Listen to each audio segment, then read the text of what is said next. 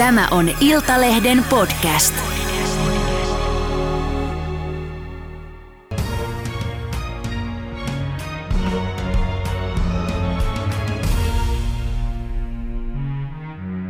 Tervetuloa puuseksivälineiden valmistaja ja suunnittelija ja markkinoija Tia Latvala Rovaniemeltä.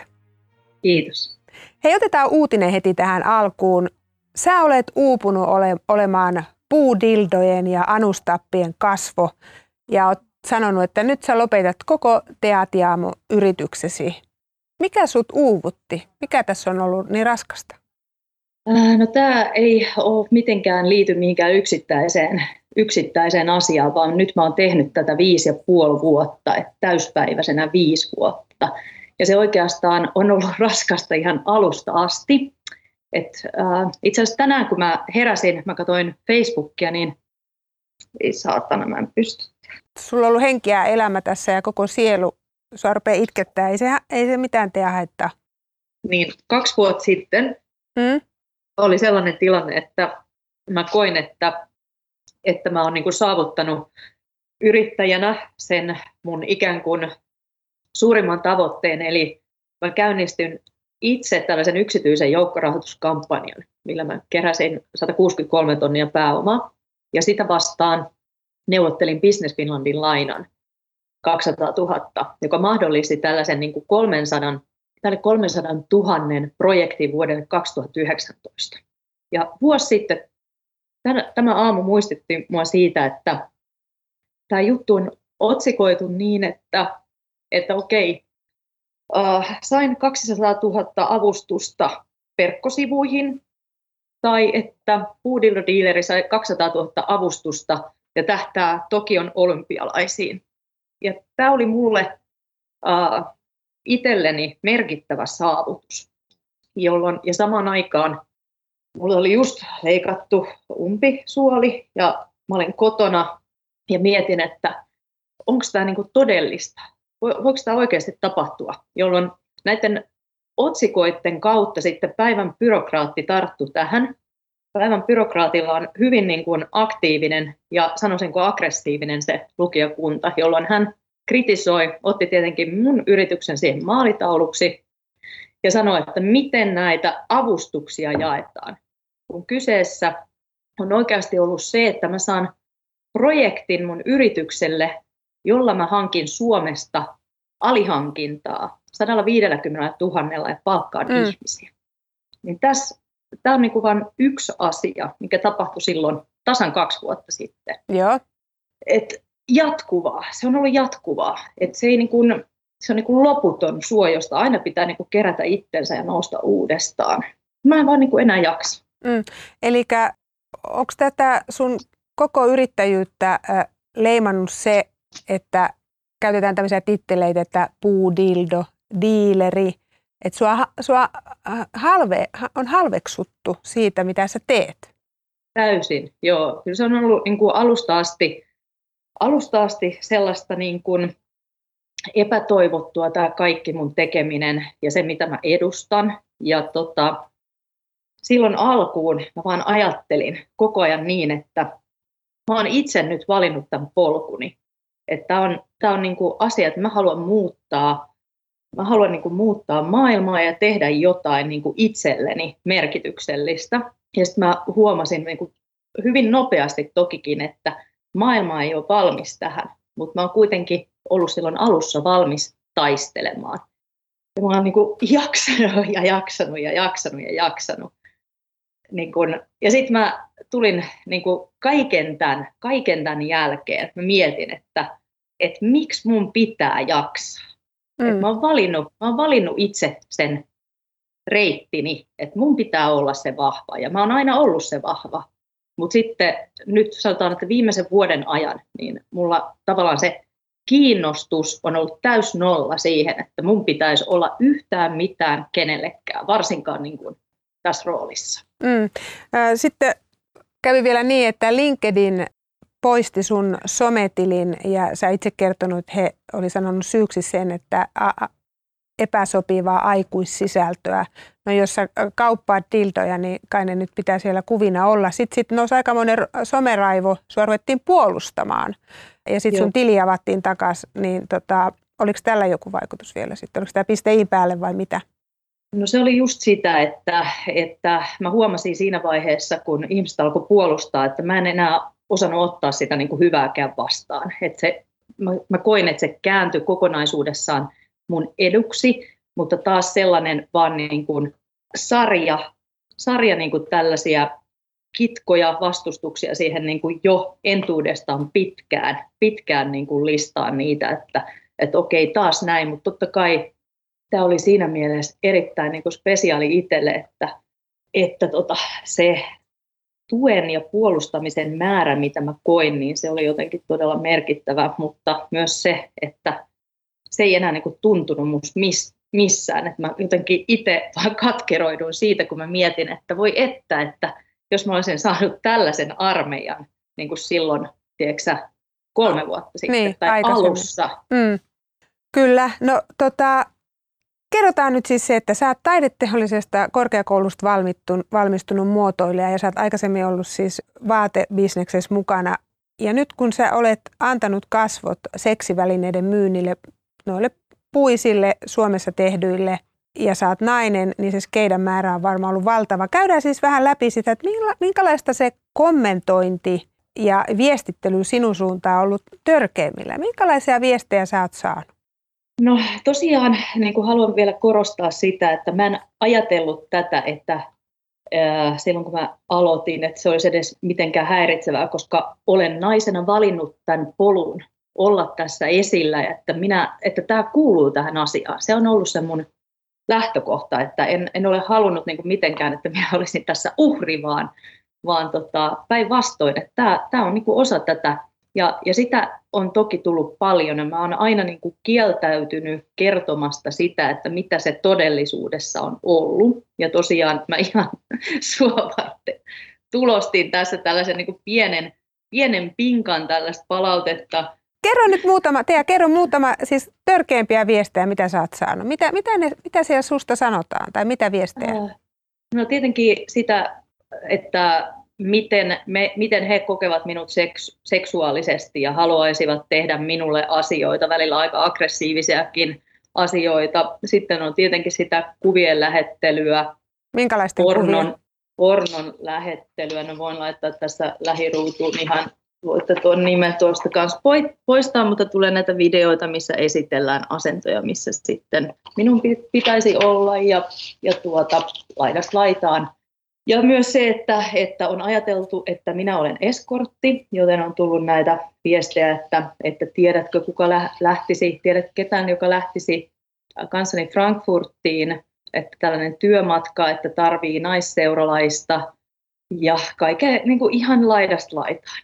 Mm. Että, että suurin osa näistä on ollut niin kuin tällaista, että mitä mä oon ajatellut, että, että, että mun ei niin kuin että mä pääsen niistä yli. Että se ei, ole, se ei niin kuin liity muuhun, mutta kyllä se tuntuu, niin kuin, että tämän lisäksi, tämän lisäksi se liittyy se palaute myös mun persoonaan ja, ja niin kuin oikeastaan niin kuin ihan kaikkea. En tiedä, en tiedä onko mitään niin kuin nimeä, mitä keksisin, niin. miksi ei olla tässä kutsuttu. Että, että näin. Onko nämä ihan rikkonut sut? nämä vuosien saatossa tulleet tota, härskit ehdotukset ja viestit, niinkö? Mä en tiedä, mikä lopulta niin kuin, ajo tähän tilanteeseen, mutta kyllä mä, mä olen niin kokenut totaalisen väsymyksen ja romahtamisen. Tästä, tästä on nyt puoli vuotta. Ja se oli, jo, niin kuin, se oli tavallaan niin kuin pitkään, pitkään vireillä ollutta, ollutta tota, pahoinvointia, milloin niin kuin huomasin itse asiassa tasa vuosi sitten oli jo, että mä niin kuin hirveästi, mä, mä en löydä niin kuin iloa tästä tekemisestä, mm. mä niin kuin jaksa, mua ei kiinnosta. Ja että mä koin vaan, että koska mä oon laittanut itteni tähän tilanteeseen, mun on pakko, mä oon niin kuin pakon edessä, mä oon valinnut tämän jutun ja mun pitää nyt tästä vaan niin kuin sisulla selvitä, koska onhan niin kuin pohjalainen hulluakka, joka on päättänyt, että mennään niin kuin läpi harmaan kiven. Mm, no tota, mennään eteenpäin. Mä kysyn vielä näistä viesteistä sen verran, että olet todellakaan ainut, mutta tietenkin kun sä oot seksivälinen kauppias, niin, niin varmasti se on provosoinut sitten ihan äärimmäiset tyypitkin liikkeelle. Mutta onko siellä ihmiset omilla nimellään, niin minkä tyyppisiä ihmisiä sitten lähettää ehdotuksia, että lähetkö Frankfurtiin tai jotain tällaisia, niin onko nämä, en kysy nyt nimiä, mutta onko nämä tunnettuja ihmisiä politiikasta, viihdemaailmasta, mistä? Minkä, minkä tyyppisiä nämä ihmiset on, jos ne on omilla nimellään lähetellyt? On kyllä, on kyllä ihan niin kuin tunnettujakin, tunnettujakin poliitikkoja ja julkisuuden henkilöitä, mutta, mutta sanotaan näin, että ehkä he, heillä niin kuin se lähestyminen ei ole niin, niin provokatiivista, äh, mutta on kuitenkin niin kuin viestittelyä ja sellaista, että mistä kyllä nopeasti tunnistaa, että kun en edes tunne entuudestaan henkilöitä, niin jos se, että lähdetään kysymään, että no, no mitä kuuluu, sillä että niin, että tunnetaanko me, no ei, ei vielä, mutta pian, pian tunnetaan. Ja siis kaikenlaista, että, että, että totta kai se uskon, että sinä myös tiedät sen julkisuuden ihmisenä ja ja näyttävänä naisena, uutisankkurina, että, että siltä ei vaan voi säästyä tässä maailmassa. Mm, jo, ja mä, mä niin. edelleen niin kokee, että, että eihän tämä mun juttu ole mitään, koska mä oon itse niin tehnyt tämän ja että tämä on ikään kuin ollut jo, jokseenkin tiedossa. Mm. No oletko niinku- vastannut niin kuin, kenellekään? Va, oletko, oletko vaivatunut vastaamaan ihmisille vai mitä sä ää, Välillä on. Silloin alkuun vastailin ystävyyttäni enemmän, mutta sitten niin kuin nyt, nyt sanotaan, että viimeiset vuodet niin olen blokannut suoraan, koska tiedän, että ei olla niin kuin hyvällä asialla, että sen on oppinut onneksi tunnistamaan. Mutta silloin alkuun, kun on ollut kuitenkin paljon sinisilmäisempi tähän kaikkeen, niin kyllä mä silloin yritin järkevästi vastata, en aina onnistunut siinä. Ja sitten monesti se kääntyi myös niin, että jos mä vastasin itse suoraan, niin sitten tuli se haukkuminen heti perään, että, että voi vituhuora, että lopetan seuraamisesta. Tai, tai niin kuin että se kääntyy tosi nopeasti siihen aggressiiviseen viestiin. Mm. Sehän kuvaa tavallaan sitä, kuinka sä oot joutunut sun työssä seksuaalisen häirinnän kohteeksi. Oletko ajatellut sitä siltä kannalta? En koskaan ole ajatellut sitä siltä kannalta, koska mä ajattelen sen, niin kuin, koska mä tiedän tapauksia, joissa se on niin fyysistä, se on niin kuin, rikotaan niitä fyysisiä rajoja, niin mä en ole koskaan ajatellut sitä näin, että tämä, tämä olisi ollut sitä, mutta on, onhan se, se on henkistä, se on niin kuin henkistä kiusaamista. Niin, he, sä sanoit henkistä, henkistä kiusaamista. Tea, mitä luulet, jos sä olisit ollut mies ja, ja tehnyt tätä samaa bisnestä, niin olisiko suhtautuminen ollut Suomessa ihan eri? Mutta on kysytty tätä ennenkin ja mä oon miettinyt sitä, että vaikea näkökulma sinänsä, että, että mä yritän niin verrata sitä tilanteeseen, jossa mies lähtisi omin kasvoineen tekemään seksivälineestä brändiä olematta pornotähti. Ja mulla ei ole antaa yhtään esimerkkiä siitä, että, että vaikea sanoa. En usko, että se tie olisi ollut sen helpompi, mutta onhan meillä esimerkkinä kuitenkin muotoilija Stefan Lindfors, joka aikoinaan teki tämän vibraattorin. Mä en tiedä, mitä sille tapahtui, että se oli hänen yksi muotoilun alueensa, mutta tota, en muista, että siitä alkaa olla sen verran aikaa, että minkälainen mahtoi olla hänen saama palaute kyseisestä tuotteesta. Mm. No, äh, sä oot puhunut myös äh, paljon naisten itsetyydytyksen äh, puolesta, niin millaisia reaktioita se on herättänyt? Miten sä koet suomalaisen ilmapiirin? Onko tämä aikojen saatossa muuttunut, parantunut vai pahentunut? Mä jotenkin haluan uskoa siihen, että asenneilmapiiri on parantunut myönteisempään suuntaan. Että onneksi meillä on seksuaaliterapeutteja julkisuudessa, kuten Maria Kielström, joka puhuu asioista avoimesti ja ymmärrettävästi että se mun, mun viesti on ollut enemmänkin se, että mikä liittyy, että seksuaalinen terveys liittyy siihen yleiseen hyvinvointiin. Että mä oon kannustanut ihmisiä tutustumaan itseensä ja sitä kautta myös, myös niin kuin itse tyydytykseen. Että se on se mun viesti, mutta, mutta myös se tässä niin kuin se varjopuoli siinä, että mä oon suositellut tätä, niin sitten se aina myös kääntyy siihen, että no yksi esimerkki, joka kysyy, tai aika monesti, että no Tea, että miten, miten usein sinä masturboit, että no hei, ei ole, pakko, ei ole pakko kertoa, mutta olisin kuitenkin tosi kiitollinen, jos kertoisit. Ja sitä, että ikään kuin kaivetaan niin kuin väkisin. Ja sitten on paljon sellaista, huomaan, että ihmisissä on seksuaalista turhautuneisuutta ja kysymyksiä, mihin minä en pysty vastaamaan. Että ne oikeasti tarvis apua niihin omiin seksuaalisiin ongelmiin, jolloin sitten esimerkiksi seksuaaliterapeutti on se oikea kohde, eikä se, että mun päälle kaadetaan ne kysymykset tai, tai muuta. Että mm.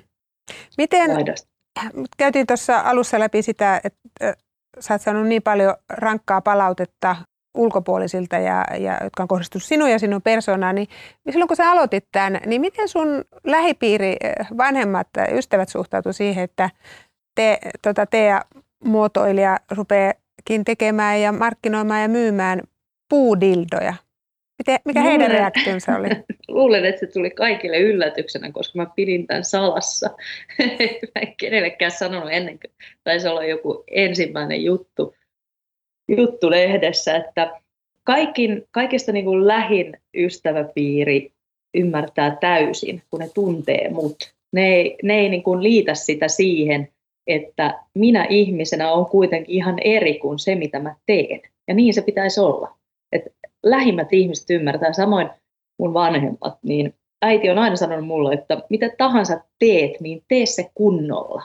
Että niin siinä toki, toki täytyy siinäkin sanoa, että viimeisen vuoden sisään mä tiedän, että mun lähipiiri, no varmaan aikaisemminkin on ollut, mutta on, on kärsinyt myös sellaista tai kohtuuttomasta kommentoinnista ja joutunut mun takia tilanteisiin, mihin ei välttämättä olisi halunnut.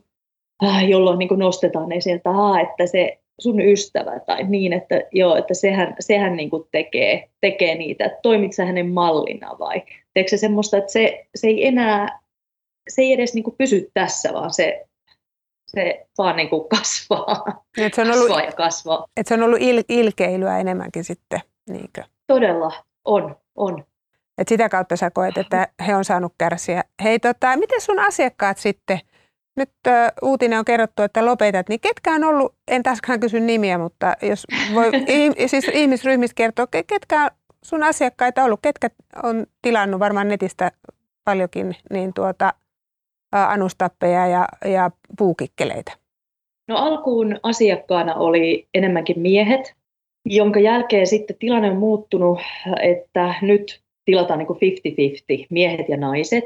Ähm, sitten tietenkin sellainen, mikä pistää merkille, että sanotaan, että ikäjakauma tällä hetkellä on sellainen niin tietoinen 30 plus, että ehkä väittäisin näin, että keski-ikä on siinä 4-50 tienoilla.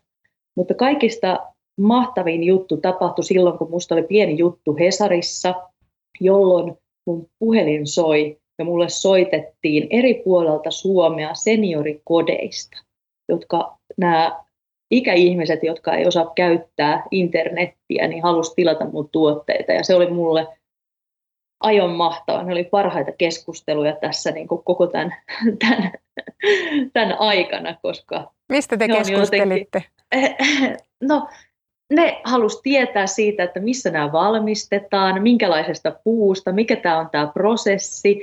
Ne oli oikeasti aidosti kiinnostuneita siitä, että mistä mä oon saanut tämän idean, miten, miten tämä on niin kuin lähtenyt ja että he haluavat tukea tällaista suomalaista puujalostusta ja että, että olet kyllä rohkea. Sitten muistellaan sitä, että mitä he on nuoruudessa tehnyt ja että sanotaan jopa näin, että olisipa itselläni ollut rohkeutta tai, tai tällaista, että kun ollaan e-, eletty niin eri aikaa, mm, niin mm. Se, siitä mulla on niin kuin ihan kyllä parhaimmat, parhaimmat muistot. Niin, eli, eli jotakin positiivista myöskin. Hei sun Instagramissa viime vuoden viimeinen päivitys meni näin, että keskityn ensi vuonna terveyteen, jonka menetin hulluudelle.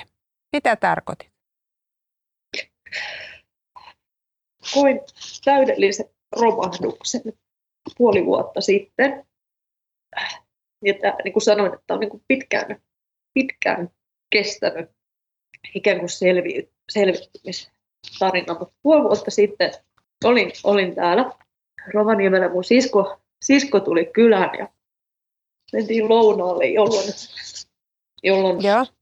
mä en ollut pystynyt hänelle aikaisemmin sanomaan, että miten huonosti mä voin, enkä kenellekään. Että mä en, mä en niin löydä iloa mistään. Ja että mä, mä, niin tunne, mä en tunne itseäni tässä. Että mä oon kadottanut itsestäni sen, että mä oon aina ollut se niin kuin tienraivaaja ja positiivinen ja iloinen ja aina niin kuin tsemppaamassa. Helvetin energinen ja aina pitää olla sitä tätä tuota. Niin, mun siskolle sain sanottua kesken sen lounaan keskellä kirkasta päivää sen lounasravintola, että mä tarvin apua, että mä en, mä en selviä, että musta tuntuu, että mä hukun ja se on kestänyt jo vitu pitkä. Jolloin mun sisko tietenkin ymmärsi sen hänen, että mun täytyy saada apua saman tien. Ja hän sanoi mulle, että mun pitää ottaa yhteys mun paikallisen ystävän, jolla on sitten taas täällä Rovaniemellä kontakteja. Mä sain hänelle laitettua viestintää, taisi olla perjantai, että, että mulla on tällainen tilanne, että mun sisko sanoi, että mun sisko sanoi, että tarvitaan apua. Ja hänen kauttaan, tämän ystäväni, ystäväni kautta hän osasi mut ohjata akuutisti ammattiauttajalle, jonka palveluita mä käytän edelleen. Hyvä. Tea, mä kiitän ensinnäkin sua tästä haastattelusta senkin takia tosi paljon, että, että sä rohkeasti tuut esiin ja, ja, ja kerrot näin henkilökohtaisesti vaikeista asioista ja tunnoista.